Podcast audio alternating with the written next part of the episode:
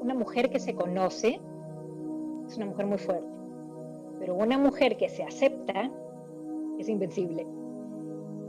Hoy creo que me inspiran todas las mujeres, todas las mujeres, todas las mujeres que están decididas a ser quienes son y, que no se dejan llevar muchas veces por lo que los demás esperan de ellas.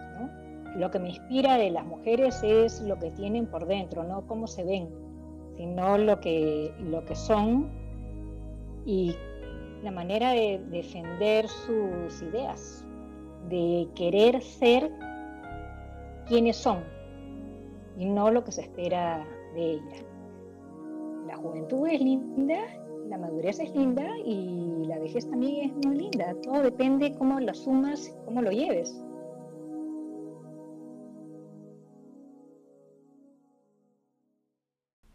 Hola familia del laberinto divino, ¿cómo están?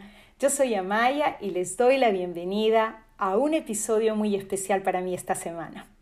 En junio del año pasado decidí no teñirme más el pelo y dejarme las canas. La suerte que tenemos mujeres como yo que quieren hacer esto hoy es que hay mujeres como mi invitada de esta semana que ya han pasado por esta transición y que pueden aconsejarnos, guiarnos en cómo llevar este proceso de la manera más fácil posible. Inés María Giraldo es una talentosísima artista, creadora de una colección de joyas que lleva su mismo nombre y una muy querida amiga de la infancia.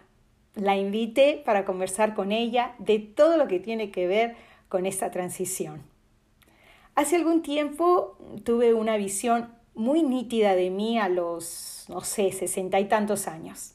Abría la puerta de lo que creo sería mi casa, iba vestida de blanco, un pantalón, una blusa muy suelto, sin zapatos, y mi pelo en una cola. Mi pelo era todo blanco, y lo que recuerdo de esa visión, lo que más recuerdo de esa visión, era lo tranquila que me sentía en mi propia piel. Es una visión que se ha quedado muy grabada.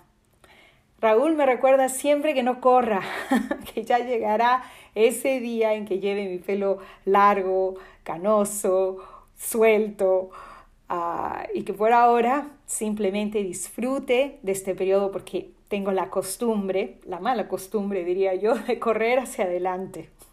Nunca le tuve miedo a envejecer. De adolescente no había las santas horas de cumplir 40. Y todas las mujeres que más he admirado en mi vida siempre han tenido 20 años más que yo. Cómo queremos envejecer es una decisión muy personal y hacerlo de una manera natural no es la tendencia en este momento. Solo tenemos que entrar en las redes sociales para darnos cuenta. Por eso me encanta que cada vez vemos más mujeres de 50 años o más dejarse las canas. Estamos viendo por las redes sociales otro tipo de belleza, no mejor, simplemente diferente. Y para esas mujeres que alguna vez pensaron hacerlo y no se atrevían, ahora hay muchísimas mujeres que pueden inspirarnos. Les prometo que cada seis meses les daré un update. Por ahora las canas me están saliendo en las entradas ah, y cuando llevo el pelo suelto ni siquiera se notan. Así que bueno, ya les contaré en agosto cómo va este proceso. Este episodio va dedicado a todas las mujeres que como Inés María les importó muy poco el que dirán y se atrevieron a romper normas. A todas las mujeres de cabello plateado, como las llamo yo, gracias por inspirarnos. Y ahora sí, los dejo con mi conversación con Inés María Giraldo. Bueno, oficialmente. ¿Cómo estás, Elena? Qué lindo verte. A mí también, es un gusto enorme después de por, 30 años que no nos veíamos, por lo menos por Zoom. Hasta más creo, ¿ah? Hasta más, fácil más. Sí. Y es un gusto, así que bienvenida al podcast. Ay, qué Tú también. Bueno, excepto por lo que vamos a hablar hoy, que es de belleza, de canas, de, de, la transición por la cual muchas mujeres queremos pasar de una manera natural. Así que, pero antes de, de entrar a conversar, ¿cómo estás recibiendo? ¿Cómo ha empezado el año para ti? Bien, bien, la verdad que bastante bien este, dentro de todo, ¿no? Con esta situación tan especial que estamos viviendo, pero uno eh, te vas acostumbrando, te vas adaptando Y nada, en general, bien, optimista, esperando que las cosas estén bien, ¿no? Sí, es, es preocupante todo lo que pasa. Justo, gracias a Dios, una tía mía ha salido de esta enfermedad, que estábamos muy asustados por ella, pero gracias a Dios ha salido adelante. Es una guerreraza, pero sí, pues, o sea, da miedo, ¿no? Es una pena estar siempre con la mascarilla puesta, este, sin acercarte tanto a las personas, siempre cuidándote. Es una nueva realidad la que tenemos, un poco complicada, pero nada, ahí vamos. ¿No? Igual acá. y acá eh, estamos pasando por, eh, ¿qué, sé, ¿qué será? La tercera ola de, esta, de este virus y estamos bastante, especialmente, específicamente hablando en California. Las restricciones están bastante, bastante estrictas, por ponerlo de alguna manera. Ah, o sea que ojalá, ojalá pronto también pase eso, ¿no? Pero bueno, yo hoy, esto va a ser una, me traje mi cafecito, porque esto va a ser una conversación entre amigas, porque, y te digo, o sea, me digo entre amigas, bueno, primero porque somos, y segundo porque en junio del año pasado yo decidí mm, dejar mi pelo natural y, y con eso dejar las canas. Entonces yo creo que eh, mujeres como yo, que estamos decidiendo hacer esto, tenemos suerte de tener mujeres como tú, que ya han pasado por eso, que nos pueden aconsejar, que nos pueden guiar, que nos pueden dar tips, porque cuando tú entraste en esto, no habían muchas mujeres que lo hicieran, ¿no? No, acá en Lima no, para nada. De casualidad me encontré con algunas amigas mías que de alguna manera estaban haciendo lo mismo, ¿no? Pero yo no los había visto, no sabía y fue una, una coincidencia y vi también el, proceso de, una de ellas en especial, ¿no? Este, y bueno, cada quien va llevando su proceso, lo cual no es fácil, no es fácil porque pasas por varias etapas, ¿no? Este, Pero bueno, ya tengo más de tres años así. Mira, y eso, y de eso es lo que ojalá nos puedas contar todo, absolutamente todo, porque claro, para nosotras, mujeres como yo, ahora hay mucha información. Y si no tuviéramos, no te tuviéramos a ti o a mujeres que ya, ya han pasado por esto, pues es difícil. ¿De dónde, cómo, cuándo, qué hago, no? Mira, hay una italiana que tiene un canal de, de YouTube bastante conocido y la entrevistaron, ella también eh, se ha dejado las canas, y la entrevistaron y le dijeron, le preguntaron por qué había decidido unirse a esta tendencia. Y ella dice, ¿de qué tendencia me estás hablando? Esto no es una tendencia. Tendencia es ir a la peluquería y pedirles que te cambien el color del pelo de negro a gris. Esto es para mí un proceso de aceptación y de paciencia. yo quería empezar esta conversación preguntándote cómo defines tú este proceso. Este, bueno, estoy completamente de acuerdo con lo que dice esta italiana.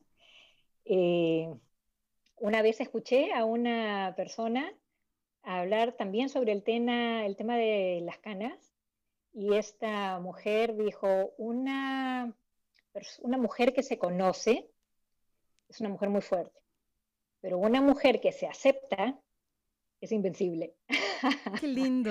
y de alguna manera es, aceptarte tal cual eres, ¿no? Eh, yo traté de hacerlo varias veces, te soy sincera, hacía bastante tiempo que lo quería hacer, estaba harta, odio de depender de la peluquería, detesto.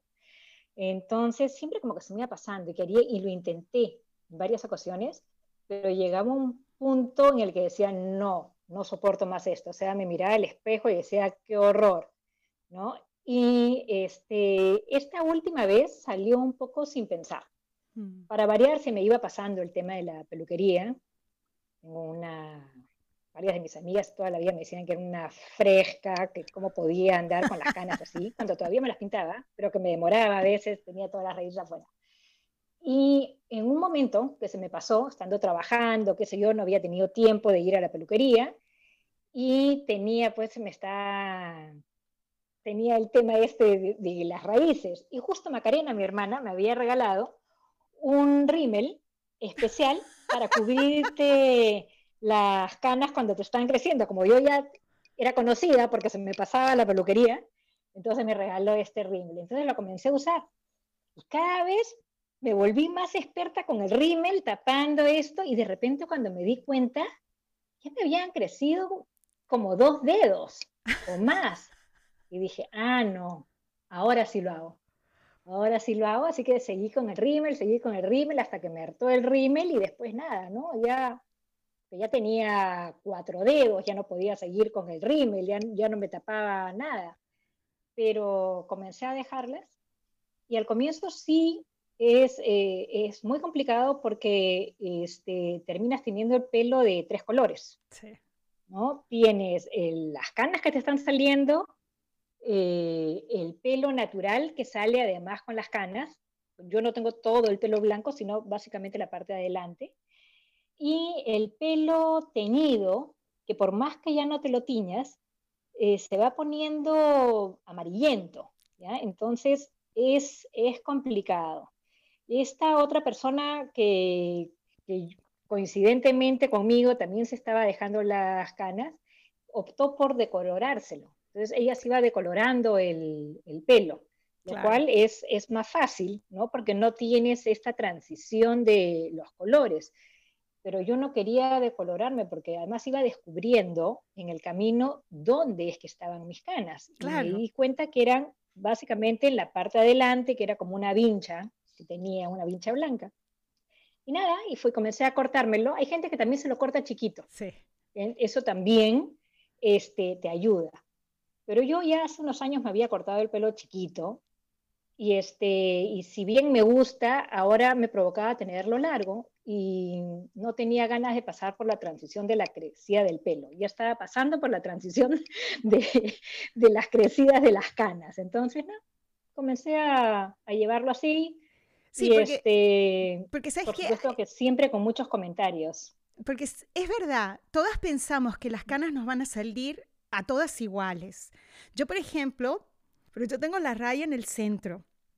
Entonces, las canas, si yo me levanto, bueno, tú sí me puedes ver, pero si yo me levanto esto, las canas están ahí, porque las canas me están saliendo en las entradas. El pelo de adelante tapa todo y cubre todo, que es perfecto. Y eso es, creo, la, mm, la belleza de este proceso, que cada mujer va a tener un proceso completamente distinto. Y yo para mí, por ejemplo, a mí me preguntan, y de eso te voy a, te voy a hacer esa pregunta, ¿cómo es que reaccionó tu familia, tus amigos al principio? Porque para mí en este momento yo siempre he sido muy curiosa, muy, muy curiosa. Y en este momento mi curiosidad es más grande que mi vanidad, en el sentido en que quiero quiero experimentar el proceso desde el principio y con la libertad de poder, como tú dijiste, lo intentaste muchas veces y después por fin dijiste sí. O sea, con esa libertad de decir, bueno, si en seis meses, un año, un año y medio, no, no. Cada una decide el proceso. Pero siempre digo, cuando me preguntan, ¿estás loca? Mi curiosidad es más grande que mi vanidad en este momento. Pero mira, retrocediendo sí, además, un poquito. Siempre, si no te gusta, puedes regresar a teñírtela. Si no estás contenta o no te gusta, siempre está la peluquería ahí y uno puede salir corriendo y teñirse, ¿no? Que es lo que mucha gente de mi familia quisiera que haga, pero ya se van dando cuenta que no lo voy a hacer. Este, es, es un proceso, no solamente es un proceso eh, externo, sino es un proceso mm. interno también. Para mí fue un tema de, de como lo dije al comienzo, ¿no? Y de verme tal cual era y estar bien conmigo misma. Y, y ahí viene también mucho eh, todos estos comentarios que me hacían, eh, sobre todo mis tías, mi mamá, este, al comienzo les parecía gracioso, pero después todo el mundo me pregunta como que cuánto me, cuánto me voy a teñir, ¿no? ¿Cuándo, y no me voy a teñir. Y la mayoría de las mujeres, porque son las críticas, las he recibido siempre más que nada de mujeres. Una vez vino una amiga y me dijo, ¿cuándo está santo? Y le digo, ¿por qué no? Pues digo, para regalarte el tinte de una vez. y otra que estaba ahí le contestó, no, no, no, con las canas de INE no te metas. Porque yo la miré con una cara como diciendo, no se te ocurra, o sea, no teñirme. Pero la, sociedad siempre te está imponiendo algo, ¿no? Siempre quieres que vayas a lo que la gente le gusta ver. Y, y parte de lo mío era no, no hacer lo que se espera, sino lo que yo quiero y cómo me siento yo. ¿no? Y, y, sí, como te digo, básicamente mujeres era como una ofensa para la mayoría de las mujeres que alguien se deje las canas, cosa que no es para todos los hombres. Hay hombres que sí, ¿eh? Que hay eh, algunos que me dicen, tu pelo negro es lo máximo. Pero hay otros que no, que vienen amigos míos y me dicen, Ine, no te tiñas, no te tiñas. Le digo, no sé, ay, me están fastidiando y no sé si me no, no, no, no, no te tiñas, no me voy a teñir. Le digo, la verdad, y, y, no te lo digo por, porque somos amigas, pero te ves hermosa, hermosa, totalmente distinta. Hay algo en ti que es totalmente distinto. eso creo que es lo, lo bonito de esta, de esta transición. Y la libertad que, imagínate, esto es lo que te quería preguntar. Cuando tenías 20 años, ¿alguna vez te imaginaste que a los cincuenta y tantos años te dejarías las canas? No. No, Ni siquiera me imaginé que las iba a tener. Ni siquiera pensé que iba a tener canas. Claro, porque además este, mi papá no tenía canas. a mi papá le mm. han salido canas, papi tiene, va a cumplir 86 años y hace, creo que hace menos de 10 años creo que tiene canas. Mi mamá es rubia y no tiene canas. O sea, yo fui la única mm. canosa de mi familia. Este, mis hermanas tampoco tienen ya algo de canas tienen, pero no ninguna como yo. Claro. Eh, sí, vengo por la familia y mi mamá hay muchas canas. Por ahí es que... de ahí es donde viene. y mira, eh, eh, sí, porque por ejemplo en mis hermanas hay una que me dice, no, me dejo de pintar y el pelo lo tengo completamente blanco y a mí recién me están saliendo. ¿no? Pero bueno, vamos a retroceder un poquitito. Yo quería hacerte esta pregunta porque a mí me, me interesa muchísimo. Cuando tenías veintitantos años, ¿qué mujeres eran las que te inspiraban y por qué? Qué mujeres me inspiraban. Este, bueno, mi mamá siempre me inspiró, porque me, parece una mujer espectacular, de una sencillez increíble, de una paz y un, no sé, son ese tipo de mujeres que tiene este, una super energía, ¿no? Pero eh, si por algún lado yo me identificaba con mi mamá, por otros no porque físicamente no, no era muy parecida a mi mamá, era más parecida a mi papá. ¿no? Mi mamá es rubia y yo soy morena. Este, me identificaba por el tema del arte con mi papá y mi mamá no es artista. Pero después hay, han habido otras mujeres que me han inspirado muchísimo, ¿no? Y sobre todo una fue mi profesora eh, de arte, de escultura, que siempre le he considerado mi maestra más que mi profesora, pero ella no tenía canas para nada, pero tenía una fuerza y una seguridad, una personalidad que siempre adoré. Y mm. que nada, sigo siendo muy amiga de ella, mm. de Margarita. ¿Y hoy? ¿Y hoy qué, qué mujeres te inspiran? Hoy, ¿qué mujeres me inspiran? Este, hoy creo que me inspiran todas las mujeres. Todas las mujeres, este, todas las mujeres que están decididas a ser quienes son y, que no se dejan llevar muchas veces por lo que los demás esperan de ellas, ¿no? Y creo que una mujer que me inspira muchísimo es una mujer muy joven, que es mi hija, oh. Josefina. Sí, que la verdad que es una chica muy, muy linda y que sí, es una inspiración para mí en, en muchos sentidos. ¿no? Ah, qué lindo. Sí, creo que la, lo que me inspira de las mujeres es lo que tienen por dentro, no cómo se ven, sino lo que, lo que son este, y la manera de defender sus ideas, de querer ser quienes son y no lo que se espera de ellas, ¿no? Entonces sí, por ahí porque todas las mujeres que me inspiran son bastante diferentes unas de las otras. Y, y dime, con los años, ¿cómo ha cambiado tu definición del verbo envejecer?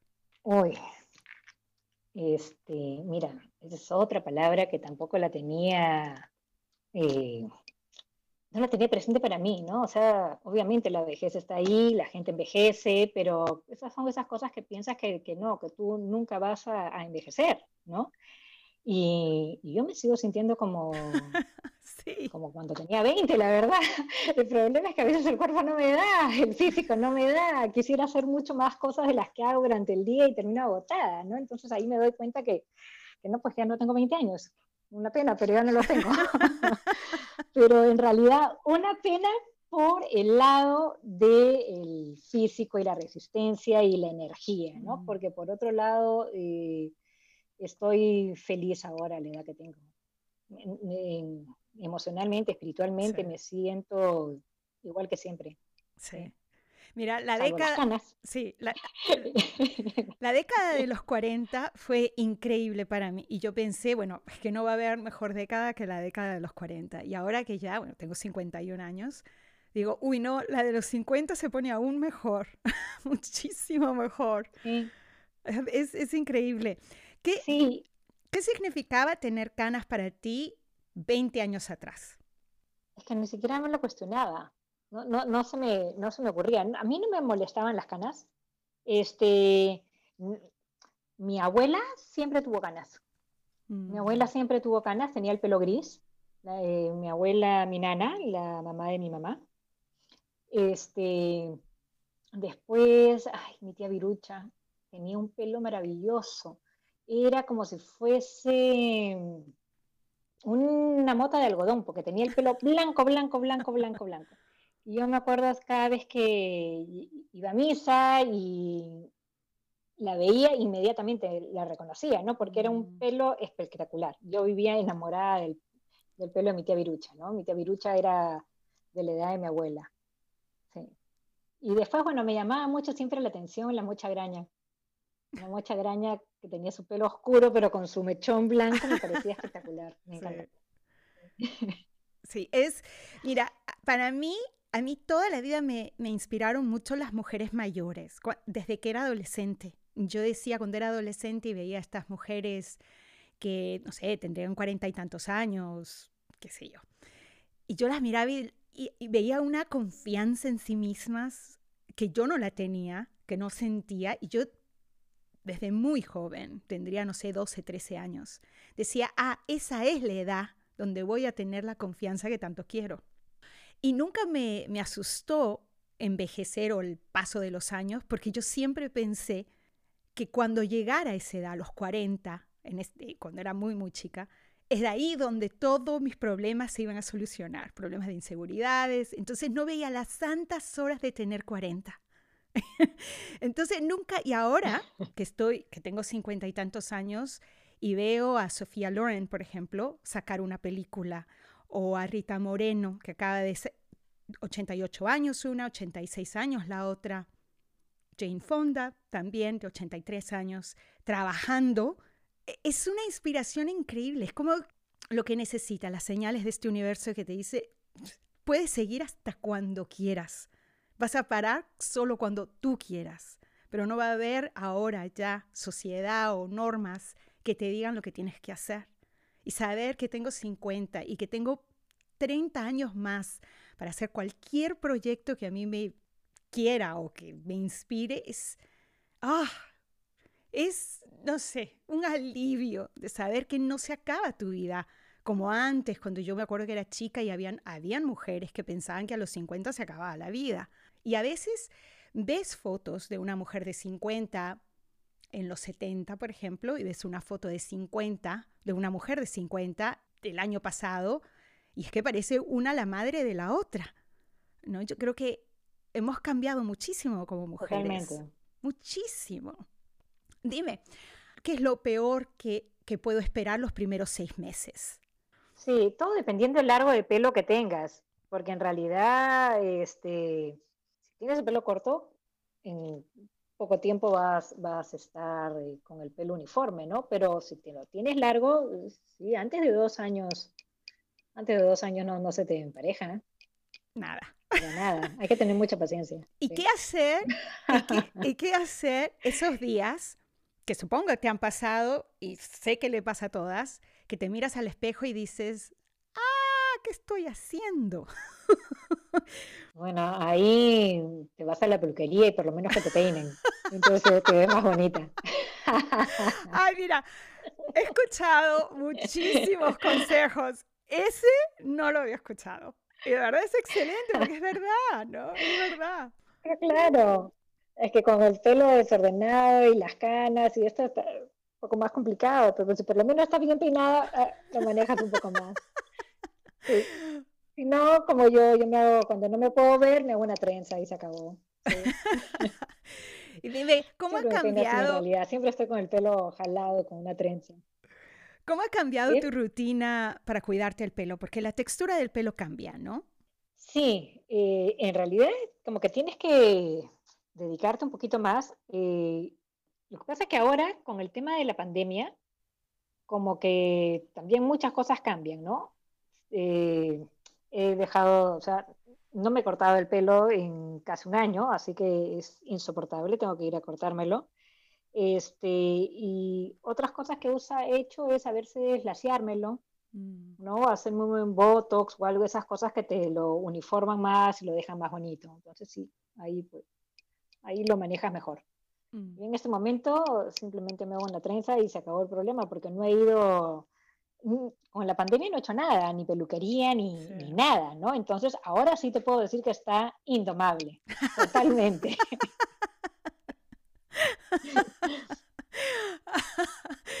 Ah, pero entonces, hoy, hoy, tres años después, ¿qué es lo que más te gusta de tus canas? ¿Y, ¿O cuál es el significado de tener canas hoy, tres años después? simplemente que así soy, soy tal cual. Mm. Y me siento bien con mis canas. O sea, a mí no me molestan mis canas. Me molestan a otras personas. Algunas les gustan, otras no. La cosa es que yo me sienta cómoda con ellas y yo me siento bien. Me siento que es... Eh, lo, que, lo que pasa es que soy una persona que me gusta la naturalidad. ¿ya? No es que no me guste verme bien y que no me guste arreglarme, sí lo hago pero no soy una persona que se maquille todos los días, mm. para nada. Yo ando con la cara lavada normalmente. Me, voy a arreglar cuando tengo una reunión o algo, sí, me arreglo, pero si no, eh, mi manera de ser es una manera muy, muy libre, muy, no dependo de, de las expectativas de otras personas, de las reglas que te pongan. Entonces, yo me siento bien conmigo misma. ¿No? Hay veces en que por ahí me tomaron una foto y dije, uy, qué horror, ¿cómo estaba? Entonces ahí me doy cuenta y digo, no, para la próxima tengo, como por ejemplo ahora que todo el mundo se hace los benditos selfies y las fotos a cada rato, entonces yo me siento que estoy muy bien hasta que veo la foto. Entonces cuando veo la foto digo, miércoles, la próxima me maquillo antes de salir. Pero si no, pero mira, pero mira, ahora que hablas de fotos. No me, no me molesta lo que veo. Pero mira, ahora que hablas de fotos, hay una, eh, y yo creo que las mujeres no saben esto, hay una distorsión hasta aún el espejo. Y están haciendo ahora una cantidad de estudios para probar que literalmente tu cara se distorsiona con una fotografía, con un video o el, el espejo mismo. Entonces, yo aprendí esto de, de una mujer súper sabia que me dice, por esa distorsión, cuando no te veas bien, cuando el espejo no sea tu mejor amigo, confía en lo que ven los demás. Porque es verdad, cuando tú le enseñas una foto que a ti no te gusta a alguien, alguien dice, pero te ves hermosa y te ves, te ves bien. Entonces, ¿es que me lo dicen de verdad? ¿Es sincero lo que me están diciendo? ¿O soy yo la que veo, que estoy viendo esa distorsión? Entonces, cuando tu espejo no es tu mejor amigo. Confía en lo que ve la gente. No la fotografía, no el espejo, no, la, no el video, sino lo que ve la gente que te quiere. Entonces yo he decidido de ahora en adelante, cada vez que veo una foto y alguien me dice, ay, te ves muy bien, la verdad. Y yo digo, por Dios, rompe esa foto. Ahora digo, no, voy a confiar en lo que ven tus ojos. Porque si tus ojos me ven mejor de lo que yo me veo, yo confío en eso. Vamos a dejarlo ahí. A lo que sea. Si tú dices que me veo bien, me veo bien. Claro que sí. Uno siempre es autocrítico con, consigo misma. O sea, yo toda la vida he sido muy autocrítica. Este, y ahora cuando veo fotos antiguas, Y digo, pucha, ¿cómo no me veía yo en ese momento como me estoy viendo ahora? O sea, yo ahora veo mis fotos de hace mucho tiempo y en el momento en que me tomaban esa foto, eh, yo la sentía fatal, ¿no? Y ahora la veo y digo, uy, qué sonsa. Pero, y ahora no me importa, ponte. Sí. ¿no? No, no me importa, tanto es así que te digo que no me maquillo jamás, pero claro que cuando no solamente, es que e, esta, esta, esta exposición constante, ¿no? Porque te toman la foto en el momento en que, nada, pues sales tal cual eres quizá, pero no te gustas tú, pero y encima te la cuelgan por todos lados y dices, ay, qué horror. Ahí es que digo, pucha, hay que maquillarse, tengo que maquillarse. Pero bueno, me, me, importa poco porque no, al final no lo hago. Sigo saliendo fatal igual y no me importa. ¿Qué es lo que más te gusta de ti hoy? ¿Qué es lo que más me gusta de mí hoy? Bueno, no sé. E, esa tranquilidad de que no me importen tanto las cosas. O sea, que me importen cinco minutos y después ya me olvidé. Mm. ¿no? Eh, la, el hecho de poder estar contenta y tranquila conmigo misma, el hecho de tener planes, expectativas, mm. cosa que, antes pues no lo tenía, parecido a lo que tú has, dicho, ¿no? Yo eh, cuando tenía 20 años sentía que, había perdido mucho tiempo, que, ya no tenía tiempo, que tenía que correr, que, que había cosas que no había hecho y que ya no las iba a hacer. Y ahora no, ahora siento que, puedo hacer lo que yo quiera, cuando yo quiera. Hay algunas cosas no se podrán hacer ya, pero muchas sí, muchas sí, yo tengo muchos planes. Entonces, Qué lindo. Estoy contenta y feliz de tener planes y seguir que saber que, que, tengo la oportunidad de hacerlos. Sí. Mira, de este proceso, ¿hay algo que no hayamos de lo que no hayamos hablado que tú creas que yo deba saber ahora que recién empiezo? Con el tema de las canas, no. Es un tema completamente normal y natural. Eh, es, va a ser cómo tú te vas a ir viendo y cómo te vas a ir aceptando. ¿no? Es como, por ejemplo, eh, hace muchos años, cuando yo hacía escultura, tuve que hacer un autorretrato. Mm. ¿ya? este, fue muy difícil hacer el autorretrato. Mm. Muy, muy difícil porque yo no me veía como me veía la gente, mm. ¿no? Este, hasta ahora mi profesora se acuerda que tuvo que sacarme una cosa para medir, para que yo pueda ver el ancho de mi cara y cómo era, porque yo estaba distorsionando completamente todo. Y era porque yo no me veía, Mm. No veía lo que era. Yo este, me estaba deformando. Veía una imagen mía completamente deforme. Mm. Este, y hoy por hoy no. Y eso es un poco el tema con las canas, ¿no? Mm. Con las canas, con las arrugas, con, con, todo lo que eres tú. O sea, porque no es solamente un tema de canas, o sea, es eh, no correr al cirujano cada vez que se te aparece una arruga nueva, o sea, no llenarte de botox, no sé, o sea, no estoy en contra de la cirugía plástica, ni del botox, ni, nada, ni del tinte, para nada.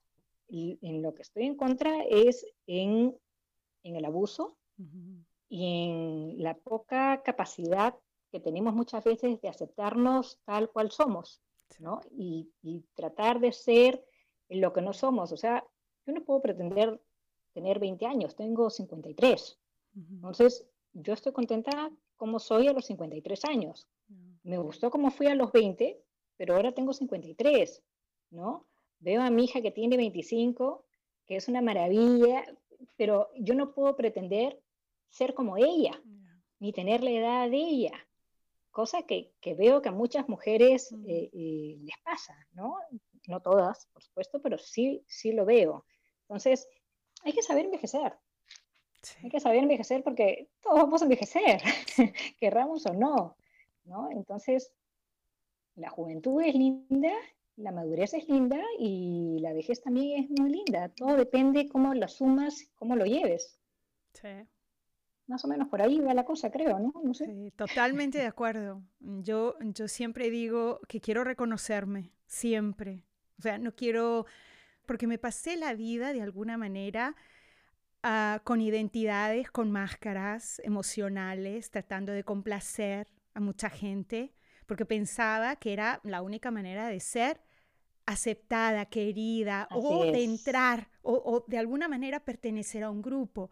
Y para mí es, digo, tan, tantos años, décadas, y ahora empezando esta transición en querer deshacerme de una máscara, de una identidad tras otra. Y digo, ok, ahora voy a empezar con, con mi cara, tratar de cubrirme las arrugas. No, quiero reconocerme realmente como soy en este momento. Y poquito totalmente, a poquito, porque es totalmente. Un, Lo que acabas de decir es, es básico. O sea, tratamos de complacer a todo el mundo, porque es la manera de ser aceptados. Pero ya no, pues llega un momento en que dices, ya no, ahora me, doy, me complazco a mí, me doy gusto a mí, ya, ya, y que la gente te acepte como eres, ¿no? Y, y la verdad que si a estas alturas la gente no te puede aceptar como eres, pues, chao, lindo verte, sí. pero ya no me interesa saber de ti si no puedes aceptarme como soy, ¿no? Sí. Sí. Cuando vi las fotos tuyas en Facebook y dije, no, oh, se está dejando crecer las canas. Y después dije, bueno, si algún día decido, porque en esa época ni siquiera lo pensaba, porque no tenía canas, uh, bueno, decía, si algún día decido hacerlo, ya sé a quién llamar, ya sé con quién conversar. Así que ojalá no te moleste cuando agarre el teléfono y te diga, ah, help, ayúdame. Cuando quieras, cuando quieras, yo feliz, feliz de escucharte. Pero mira, no antes... es tan difícil, no es tan difícil. Antes de dejarte ir, tenemos que hablar de tu colección de joyas, porque eres increíblemente talentosa. Entonces, yo, quiero, yo realmente quiero saber cómo es que empezó esta, estas ganas de, de crear un, una colección así. ¿Cómo es que nació todo esto? Bueno, eh, en realidad me gustaron las joyas toda la vida. Mm. Siempre me, me, encantaron. Desde que estaba en el colegio me, me hacía aretes hasta con los espirales de los cuadernos.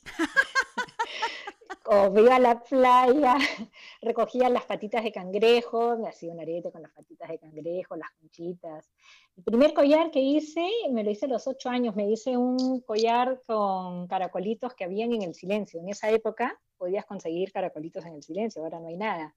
Pero cuando iba a la playa y mis papás hacían siesta, eh, yo me ponía a recoger conchitas y después eh, las pasaba con un hilo de pescar y ahí me hice mi primer collar. Después hice con las pepitas de melón, siempre cualquier cosa me hacía. Y, después, bueno, lo dejé. En algún momento consideré haber estudiado joyería, pero acá no había, no había mucho y, y lo dejé. Me fui por otros lados, me fui por, por la escultura, por la pintura, que me encantan. Este, hice un poco de diseño gráfico. Eh, después dejé todo, me puse a, a trabajar. Después eh, me casé, nació mi hija, entonces volví a conectarme con el arte, pero de una manera diferente, porque comencé a hacer todo lo que era pintura decorativa. Yo le pintaba todo a ella, ¿no? O sea, le hacía la camita para la muñeca, el banco para que alcance a lavarse los dientes y todo lo comencé a hacer en serie porque lo que hacía para mi hija muchas veces le gustaba a mis amigas, entonces me pedían y entonces comencé a hacerlo ya como negocio, ¿no? Entonces ahí me, me dediqué a eso, estuve un tiempo y de ahí me acuerdo que este, mientras que descansaba, antes de seguir un, pero estaba para, siempre hacía en, en, diciembre una venta grande y este, estaba viendo televisión y había este programa de Utilísima y que estaban haciendo, enseñando a hacer un collar y dije, ay, esto yo lo hago. Entonces en un segundo se hace. Agarré y, y me hice cinco collares que los colgué en una percha, en un gancho de ropa y uh -huh. lo puse junto a las cosas que, de madera que yo pintaba. Y volaron mis collares. Wow. Dije, esto, que por aquí me voy a ir.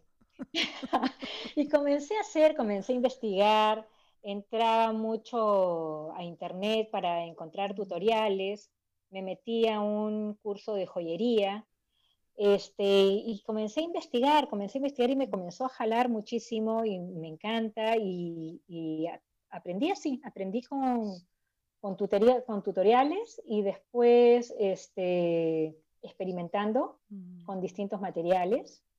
¿no? Me encanta trabajar con bronce, alpaca, me, me, gustan las semillas, me gustan las piedras, me gustan los cristales, me gusta todo. Es un poco de eh, ganas de qué tengo en qué momento y ahí hago las cosas, ¿no? Por ejemplo, el año pasado este, estuve mucho en, la playa, caminando por Máncora, recogiendo plumas, conchitas, entonces mi colección este año fue bastante playera. Mm. Y este año ha sido, este, por el tema del encierro y la pandemia, eh, he estado mucho tiempo en Guampaní, en, mi mm. casa, en la casa donde crecí, con mis padres, ¿no?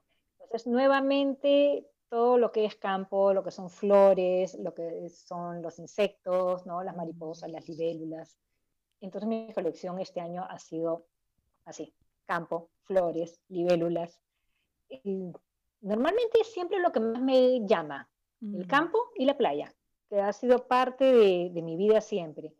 Y el tema de la fantasía, de los cuentos de hadas, de, los cuentos de niños que me siguen encantando. Entonces muchas veces mis cosas a veces son, son como cuentos, pero de ahí nace. Hace como 10 años que estoy en esto, o más, no sé, y, me encanta. Siempre voy aprendiendo y, me encanta. Sí, lo, para los que nos están escuchando, y nos escuchan por todas partes del mundo, que es lo, más bonito. Ah, lo triste es que no, que no, no se vende fuera del Perú, ¿no? Eh, tu colección solo la vendes en el Perú.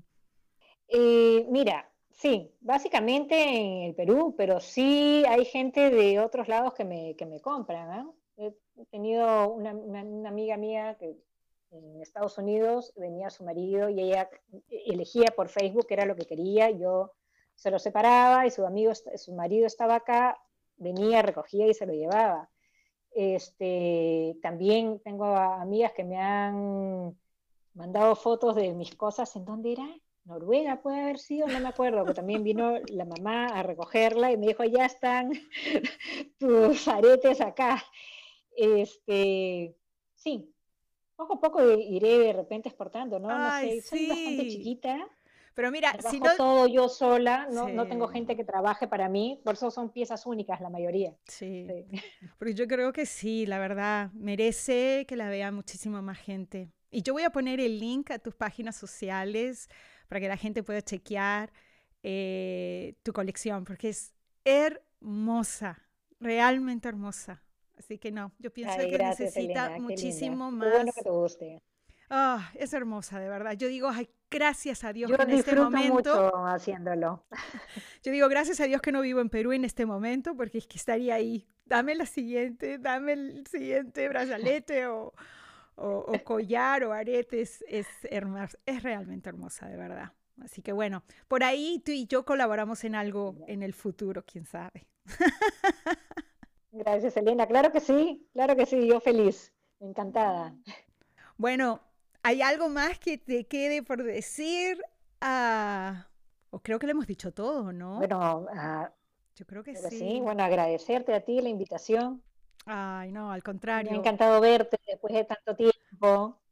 Has hecho retroceder en el tiempo. este, lindo, lindo. Para mí es una experiencia nueva esto. Jamás he hecho nada así, pero nada. Ay, no, muchísimas gracias. a ti por la invitación. Y como yo siempre digo a todos los que nos escuchan, cuídense mucho, sé feliz, namaste. Espero que les haya gustado esta conversación tanto como a mí. Y si quieren saber un poco más de la colección de Inés María, la pueden seguir por Instagram con su mismo nombre. El link a su página la pueden encontrar en las anotaciones del show. Hasta la próxima, les mando todo mi cariño. Namaste.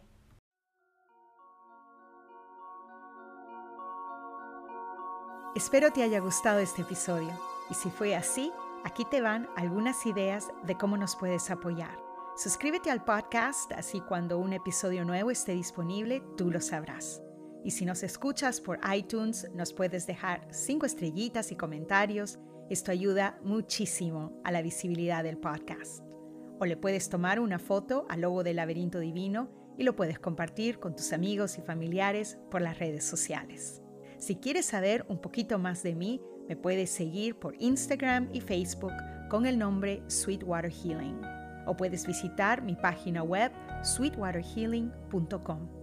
Todos los programas y las clases disponibles en el centro de Sweetwater Healing en Agua Dulce, California, también están disponibles de forma virtual en inglés y en español. Y por supuesto puedes seguir las redes sociales de Laberinto Divino en Instagram y Facebook o nos puedes escribir a laberintodivino.gmail.com. Muchas gracias nuevamente y hasta la próxima. Namaste.